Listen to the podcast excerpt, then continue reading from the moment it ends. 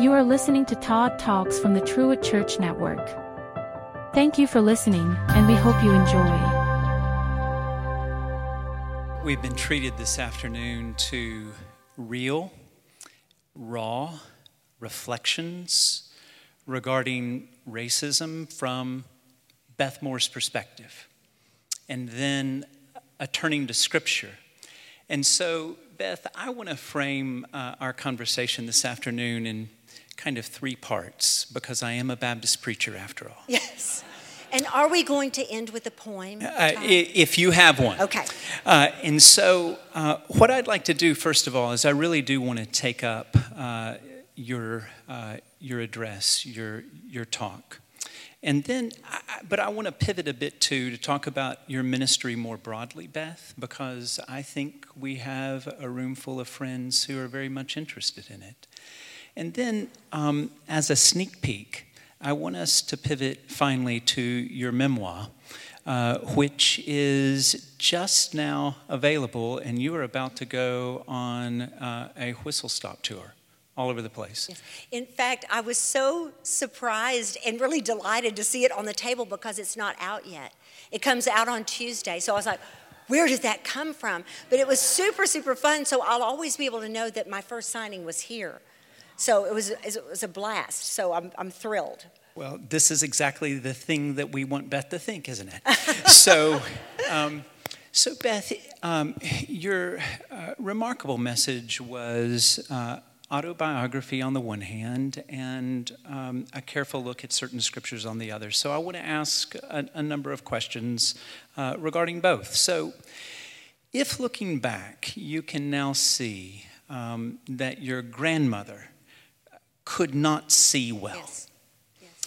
Uh, can you look back um, in your upbringing and say, but here are some people who put my feet on the path on which you presently find yourself? Were there also, if, if this is an antitype, were there also prototypes? Were there also positive examples as you, as you reflect? Oh, oh, absolutely. I'll say that I had several major mentors. Much of my cutting teeth years as a, a, Bible teacher, Sunday school teacher first, and then started writing curriculum and those kinds of things. I was mainly at one church, and that was at First Baptist Church in Houston. And my pastor was John Bisagno. And I don't exactly know how to explain him, but I'll say this much about him. So many people, and these would be fellow Baptists at that time saying it with good humor, would say to me, You know, his church is the only one you could possibly have come out of. And that was because he just was, he was just different in the way that he thought, in the chances that he took, in what he believed was of greatest value. And he very much probably my love of diversity of a, of a wide range of people and that, that that just made life richer. So much of that probably would have come from him. And wanting to see people like he was the kind that would put people in front of his congregation that that he would know his congregation was going to think they could outpreach him but he wanted so much to bless his congregation that this was the way he did things. He just wasn't intimidated by it. And I would definitely say him. And then there were so, so many others that God had along the way that just the next piece of it, the next, the thing that will always be the mystery is, you know, why do some things take so long? You know, those are the kinds of things that, uh, some of the things that I wrote in the memoir about about my journey, I look back at when I was talking about some of the ridiculous, the ridiculous um, extremes I went to to make sure if I had been serving with a man that he would know that I knew he was over me and I, I, was trying to articulate them in the, and I thought you sound like an idiot. But I thought, you know, and so why could you see yourself at the time? But you know, we just we're not here to be proud of ourselves. Um, we're here to learn how to be faithful. So, you know, why couldn't I have been more impacted and quicker? I don't know. But yes, he has always had someone in place and, and a wide variety of people. And I'm so grateful for that. Beth, you stated in the midst of your message you cannot read the Bible through and through and conclude that it is not about justice. No. Uh, and someone famously said that the Bible has an arc towards justice. Yes. So, could you reflect on that a bit further for us? Well, I, even from the very start, Mary's song, which is reaching back to Hannah's song, if, if that is not speaking to social situations, when she's there with her relative Elizabeth, I don't, I mean, we have it from the beginning. From the beginning, when she talks about the oppressed and that he's come to turn it over and to take, I mean, she, she is already saying, Blessed are the poor.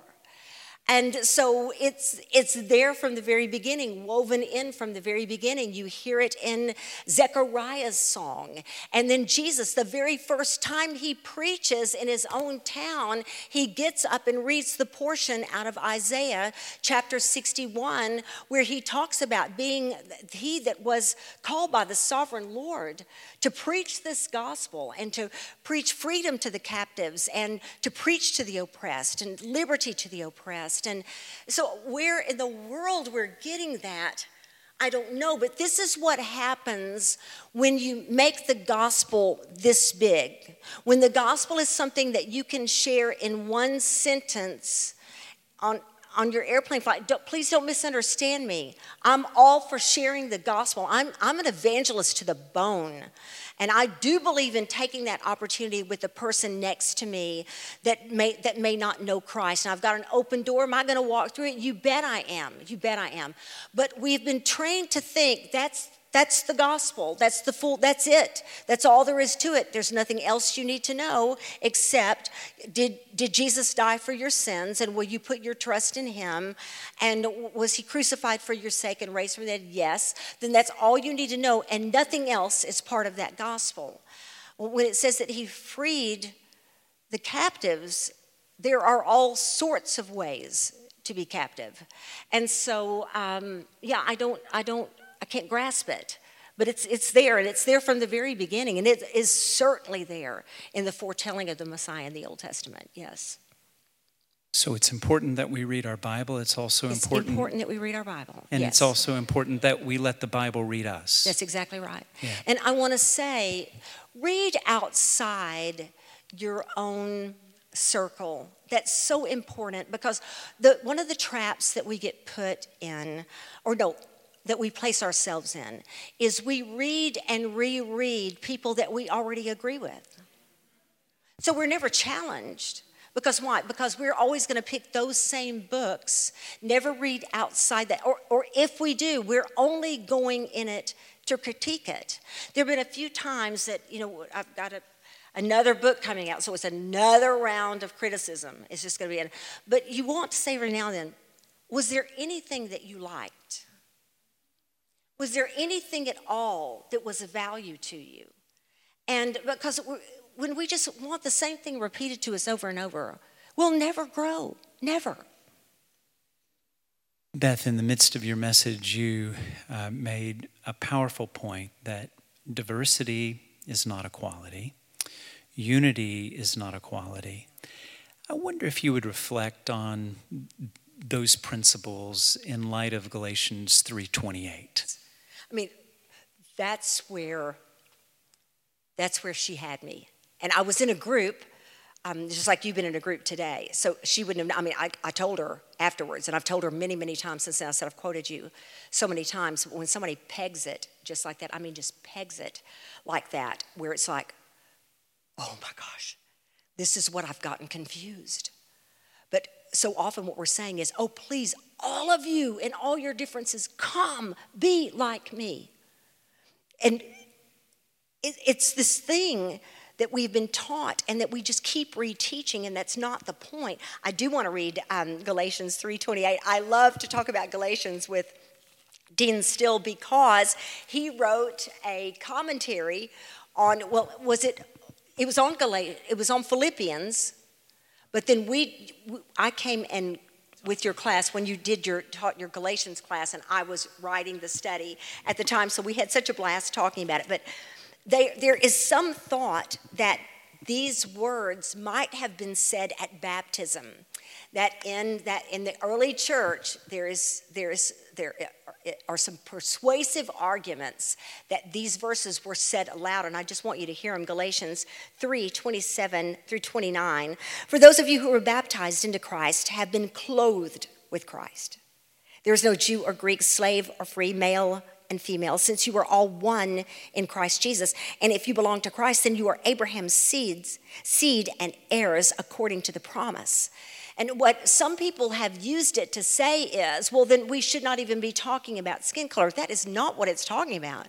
In every one of, he's giving uh, uh, those, uh, a pair of analogies where there has been a huge differential of power and what he's doing is he's settling that matter where everybody is on the same ground. And that is, it's not that we can't see that there have been differences and distinctions, it's that there is no longer any kind of power differential. So I love that. I'm just trying to imagine what it would have been like to have been baptized with those words said over you.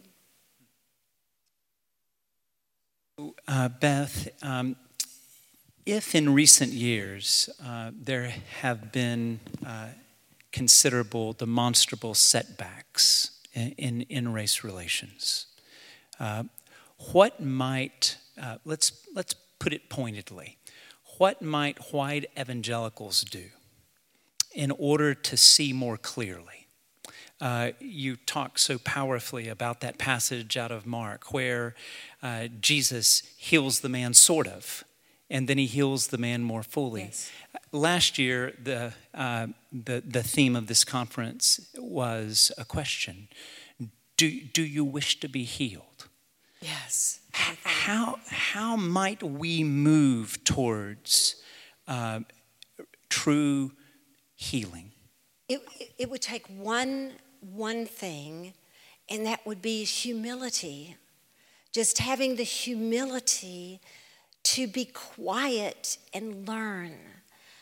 One of the things, I don't, I, if you said, Beth, I mean, was that just like forthrightly taught that you, that you're Democrat, that somehow, how was it that y'all thought you were the smartest of the smart and the best of the, I don't know how to explain it to you. Just this whole idea of that we, oh, no, we've, we've got the doctrine and we'd be somewhere else if that was right, but we're here because this is the rightest of the right. I, I, I, don't, I don't know where, but how do we get to the truth? We get to the truth with humility. Y'all want to know something really interesting? Um, last year, my daughter and I uh, wrote a Bible study on Philippians, and, and while we were teaching the class, so we were teaching it um, weekly as we were taping it. And one of the women said, we had just studied Philippians 2 together, which at this point, after writing a, a commentary, you would know it by memory, uh, Dean, but, but she said that the Sunday before, her pastor had come to the, to the pulpit, and all he had done, he had not told them to open, his, open their Bibles. He had simply recited Philippians chapter 2. And he just never said at the end that it was Philippians. He just said it, and then he went on and preached. He got an email before he could even get home telling him that he was woke. He had read the scriptures. He'd read the scriptures. And if there's anything that speaks to the time we're living in, it is that we have lost touch with putting someone else's interest before our own. And that's exactly how that chapter starts. So I, I just found it so fascinating. But that, just to humble ourselves that Jesus himself not exploiting that he was co equal with God, but that he humbled himself. Uh, that that's what it would take. And just for a change, I'll speak for myself. Just shut up and listen. Just listen and see what we might learn. So you and Melissa are working on a study now on the Minor the prophets. minor prophets Yes. who happen to have a major message, right? Major message. So, as you think of the minor prophets, as you're reading, reflecting, studying, writing, speaking on the minor prophets, what are some themes that are popping up Oh. that are applicable to our conversation? Okay, well, I'll tell you this. I don't know how applicable this is, but it's just got it's got my my mind so captivated right now. Habakkuk is the only one of the minor prophets who does not speak to a people. All he does in his book is that he speaks to God and then he records God speaking back. And he's saying to God, he's bringing his lament and his complaint. Why do you let it go on like this? Why is there still this kind of injustice? Why, do we, why don't you ever stop this? And so God is speaking back to him. But one of the things that I love about it, you got to admit that it is a very secure God that can literally give you vocabulary for how to complain about Him to Him. Do you realize how many of the Psalms are lament? There's some anywhere between a third and a half.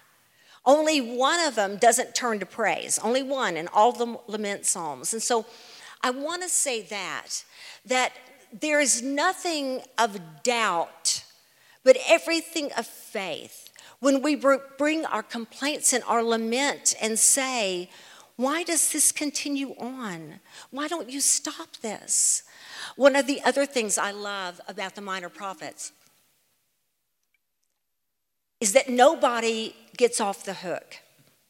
And I told them, I, I, week to week, I would say to them, if, if they didn't make you mad tonight, they will make you mad next Thursday night because they talked about all of it injustice, sexual immorality, um, the wrongdoing of shepherds, the shepherds over the flocks, um, the uh, perversion of worship when we have not loved our neighbor. There's no, there's no way to get to the end of it. And the, the, the uh, disrespect for the poor. There's no way to get to the end of it and feel all right about yourself. What you do when you get to the end of it is that you know to say, Thank you, God, for the cross of Christ. yes, yes. Woe is me, for I am undone. Yes. So, uh, scripture then is meant to comfort the afflicted and afflict the comfortable. Yes. And we've been at ease in Zion. Yes. So, um, let me pivot just a minute and let's, let's talk about, uh, Beth, let's talk about your ministry. Um, I teach Paul a lot, and I do so uh, around his conversion, his call. I talk about uh, his pre Damascus years, Damascus, and then post Damascus. Yes.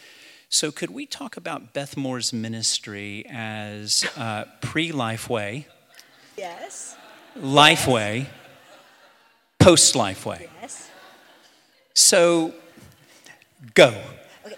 okay, so to make sure, do you, do you know what Lifeway is? Lifeway is the publishing arm of the Southern Baptist Convention.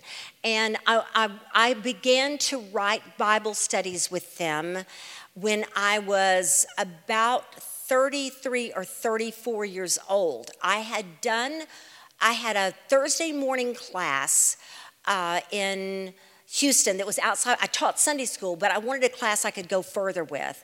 And after a couple of years, some of the ladies I gathered around me and they said, "We think you can write homework." I said, "I cannot write homework. Go go to Precept, go to BCF, uh, go to BSF, any of that. But I, I can't. No, we think you can." And they pushed and pushed until I did. So then Lifeway comes along, and so they well first they they send it back and go, no, that's not what we want. Then they ask for it again and um, bring me in. And so then I would go on from there and we would do like some goodness, uh, Dean, I guess maybe 17 or 18 uh, Bible studies uh, in partnership with them. And then I came to a point where I knew that I could no longer call myself a Southern Baptist, that I no longer identified, I could no longer identify with what had become to me the public face of it. and uh, just out of my own convictions, I had to step aside from it. What I want you to understand when we talk about life, I loved Lifeway. It nearly killed me to give them up, but I felt like, let me put it in these terms, and I, I don't know if this is helpful. If I was married to the SBC, and you might think of it like that's how I think of it, because it feels like it was a very public divorce. Because I, I loved, I loved them. This was the only, this was my world. This was my, my identity.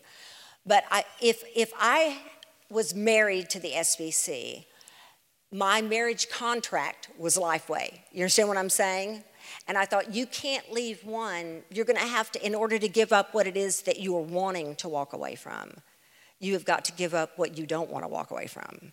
So I, I want you to know there's, it, it's hard to make the distinction, but they are two very distinctive uh, arms of it. So life changed dramatically. Now I kept doing this. This is so interesting, y'all. Or no, it's interesting to me because somebody asked me night before last, I saw a group of people I had not seen in 20 years. I, I was so apprehensive that you can't even imagine because nothing is more awkward than to be with people that would have known me in the big arena days. So we come back to this, and as far as they're concerned, I have completely lost all doctrine. You understand what I'm saying? So it's just like, she's left, and they are trying to love me anyway, but don't. You understand what I'm saying? And so I, am already knowing I'm going to have to come in. And, and so she, she said to me, Now, are you still, like, do you still do your stuff? And I, she, you know, like Bibles. I said, Yes, I, I do still write Bible studies. And but it was the oddest thing because it was like, no, no, she's given up the word altogether, you know. Mm. So um, I've just continued to do what I felt called to do. And you have to just, I say this to you because I met a number of young women that came up and said they are, they feel called to ministry.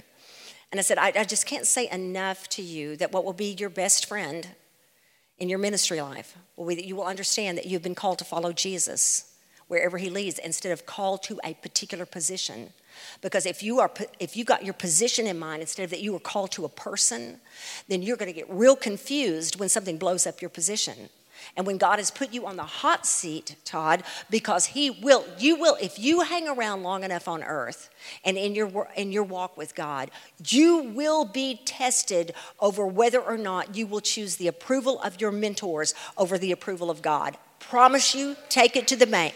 Take it to the bank. And it's going to be harder than you know because that loss is going to be titanic it's going to be titanic, but you will not miss it. But what that was such a beautiful thing for me because what the mentality I've had to go with is just keep doing what you're called to do, and God's going to worry about who you serve it to. So, because you talk about in one fell sweep, just wiping out a whole demographic of, of, a whole demographic of people, that's exactly what I did. I'm talking when I say the ministry changed dramatically and nearly overnight. I'm not even kidding. But I'm also going to tell you I, I said this to someone earlier. I, I say to the Lord over and over if I survive this, I'm going to tell you that this was a very good idea on your part. because what he did for me, I've told him over and over again I surrendered because you were everything to me. You were everything I wanted in life. Everything. I was a Jesus freak. And that's how I want to go out.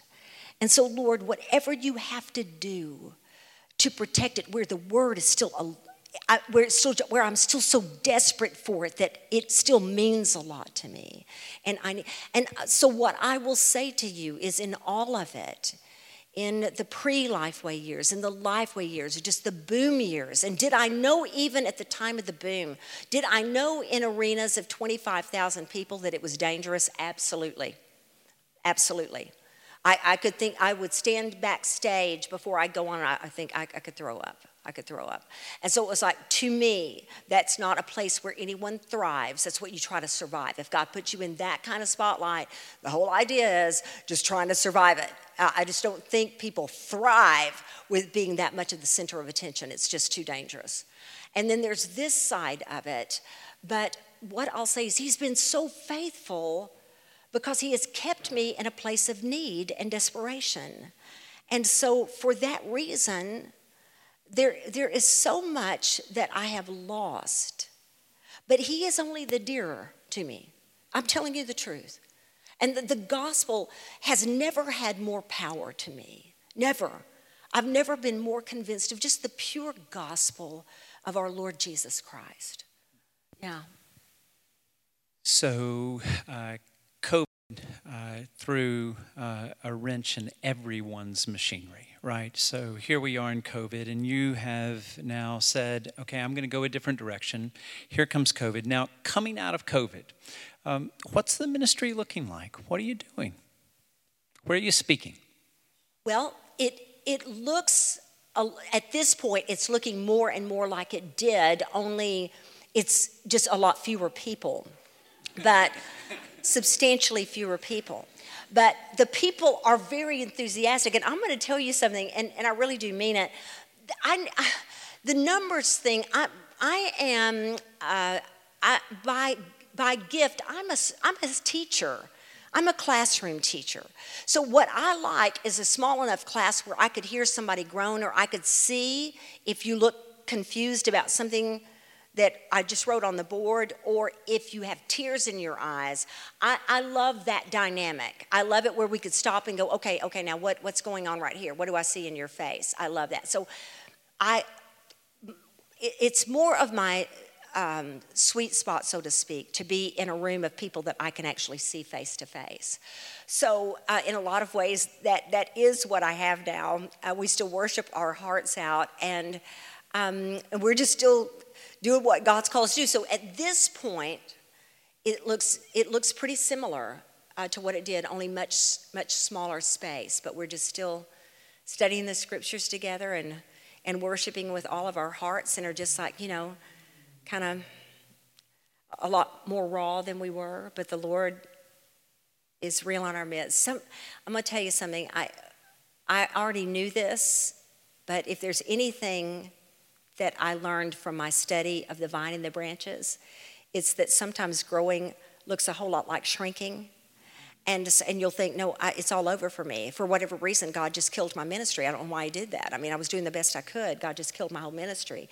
Um, and you have no idea that He cut it back because He saw fruit. It just doesn't make any sense to us. Why? So that we can bear more fruit. More fruit doesn't come in more people.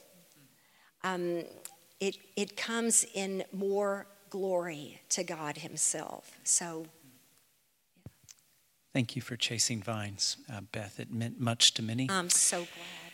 And uh, here we have Beth Moore, All My Knotted Up Life, yes. a memoir. Yes. What, whatever caused you to write a memoir? What I've done all the way along I have some friends, I always find this to be so fascinating, that will put out on social media, writers, what should I write on next? And I find that to be the most confusing question because I'm going to tell you something about writing a book. This could even be true of writing an article, but it is definitely true about writing a book. You better feel passionately about it because you're going to lose steam for it about three chapters in, and you're going to want to start something else. And so I have I've had to do only what I felt really, really compelled to do because it takes that for me to see the whole thing through.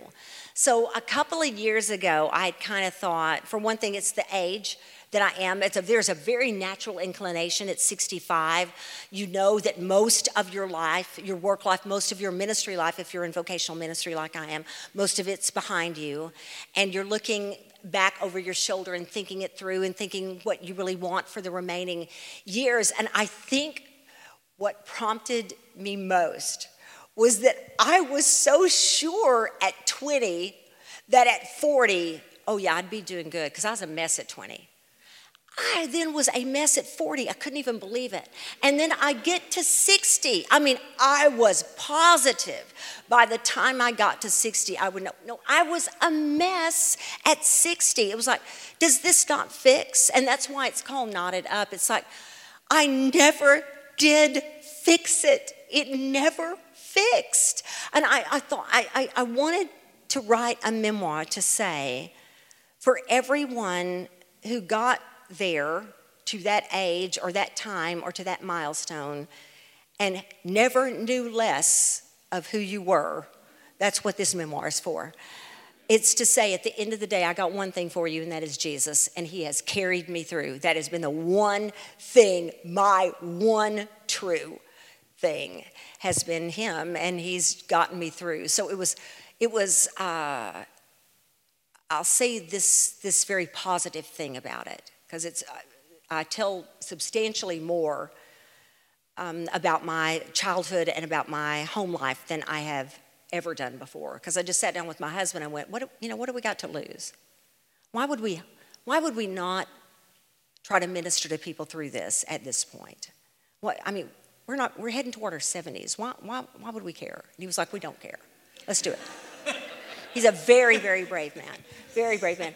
But what it did do for me is that I look back over my shoulder and all of it just kind of looks like a big explosion, like, like a train that hit something hard and then all these cars of the train went all over. That's not true. What I can look back at is see thematically that God was always at work. He was. He was. He knew what he was doing, and he's right. And um, I will f- forever be glad I got the chance to write it. So, Beth, without uh, spoiling uh, it for folks who are going to buy it and read it, um, take us on a tour. Take us on a tour of the book. What, what are we, what are we going to find between the covers? How does it unfurl? You're going to find that it begins with a very, very broken family that looks extremely together. I told you already in my, my message uh, where I was raised and the uh, racial climate I was raised in.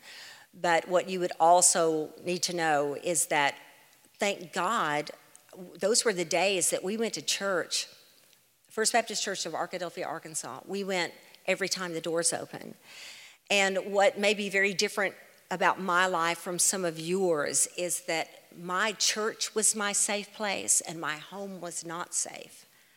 And I, I think that my journey, to some extent, has been a good bit about learning whether or not I could trust my own gut. Because I look back and I think over and over again, you knew something was up there. But in the name of submission, you understand what I'm saying?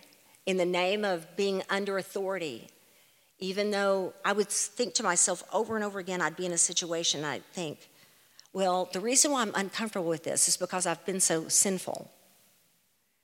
And it was my gut going, uh uh-uh, uh, something's up here. So you'll go with me there.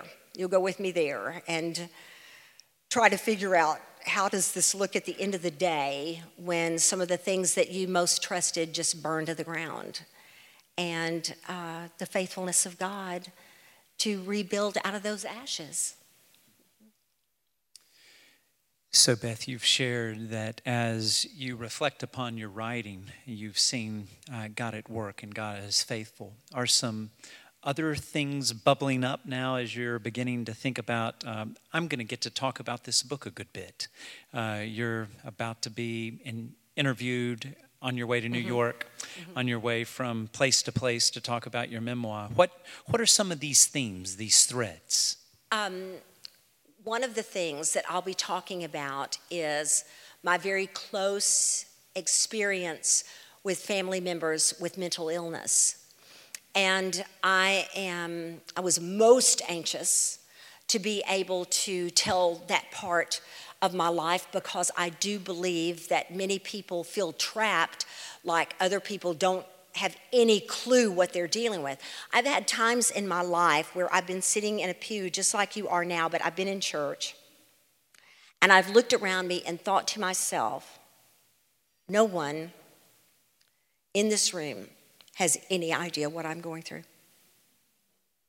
Where you feel trapped in something and like you can't tell it because you don't want any shame upon that person, you don't want any shame upon yourself, you don't want to tell anybody of the, some of the madness that you have lived with. And I just, I think it's so important. There's been so much stigma there to come back around and say, listen, listen, all of our minds are one huge crisis from breaking. I mean, it's just like, let's all have some humility. We might get through it and it doesn't happen, but I'm just going to tell you if you're the one that doesn't believe that there is that mental illness is anything more than a demonic stronghold, God bless you. And I pray that you get somehow through this without getting a very personal tour of that kind of challenge because it's very, very real and there should be very, very much compassion. So I'm anxious to have those conversations. I'm also, and I won't say anymore, I'm, I'm reluctant to say this to you guys because this very thing is going to cause some people not to want to read it. And I want you to know that I don't go into graphics with it, but I do, do in this book tell who my abuser was. And I have not done that in all of these years. And you know it was inside my home.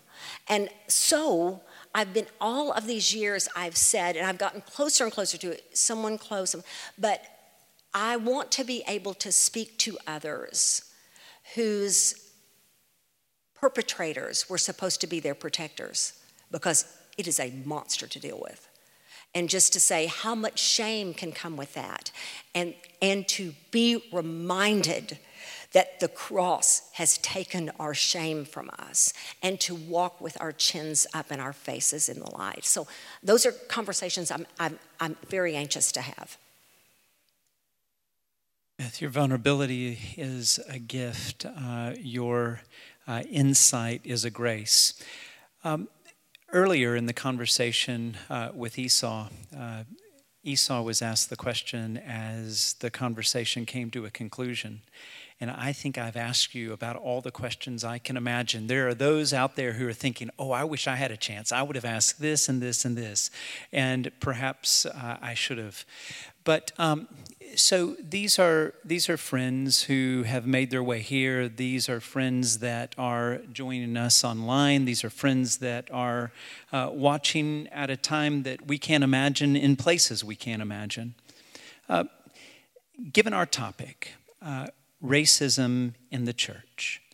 Um, what is it that you would say to us? How might we uh, get up and go, get up and live at this point? Well, I think where we have our biggest hope is that with conviction is always, always the opportunity to go at it new. And so I love, I love that the opportunity, the fact that I can feel conviction that the Lord would be so kind to let some of the fog dispel and let me see some of what I've helped perpetuate. I mean, what, what does it hurt us? We think it's going to hurt us so much. You go, I really helped with this. I really helped, and I'm really sorry. I'm going to tell you something. It's a relief Repentance is a relief. We don't want anybody to take that right from us. And so, anytime we repent, there's about to be newness and a freshness of life. That's Acts chapter 3, that, uh, that a season of, a new season of, uh, a fresh season is coming upon us with a fresh repentance. And so, know that with that comes a, a new learning, comes a new way, a new walking, and we're very, very alive when we're learning. That's what I would say. And one reason I brought up this book, I wanted to tell you something. Reading While Black is, if I had a top 10 of my whole adult life books, it would be one of them. It's phenomenal. It's phenomenal. Jemar's books are tremendous. These are books that you need to have in your library, and they're fabulous. And the reason why I mention that, and I'm going to mention here again, Christina Edmondson and Chad Brennan, Faithful Anti uh, Racism, is because they will go through the steps. Like in a day, we're not likely to learn A through Z how we're going to be different and how change is going to come. But they are going to walk us through step by step. And one of the things that I love that Christina does and, and Chad does, uh, Dean Still, is that they take us through the book of Acts. And one of the things that they really, really emphasize is the importance of prayer. That for us to, not just like here and there, but that we would begin praying with all of our hearts, Lord. And see, we lack faith because we don't really believe it would happen in our lifetime, that there really would be a change, that we really would, that there would be something that would be, I mean, like it, like data could actually show it, that it would, because we think it's been, Lord, this has been going on so long. I, I mean, like, how in the world are we ever going to see anything different? But what if we were a people of great faith that prayed for God to do such a, that she emphasizes over and over, it's going to happen through prayer. It's going to happen through action that comes from prayer, but do not leave the Holy Spirit out of it. I think that's what I'd say. Would you all please join me in thanking our friend, uh, Beth Moore?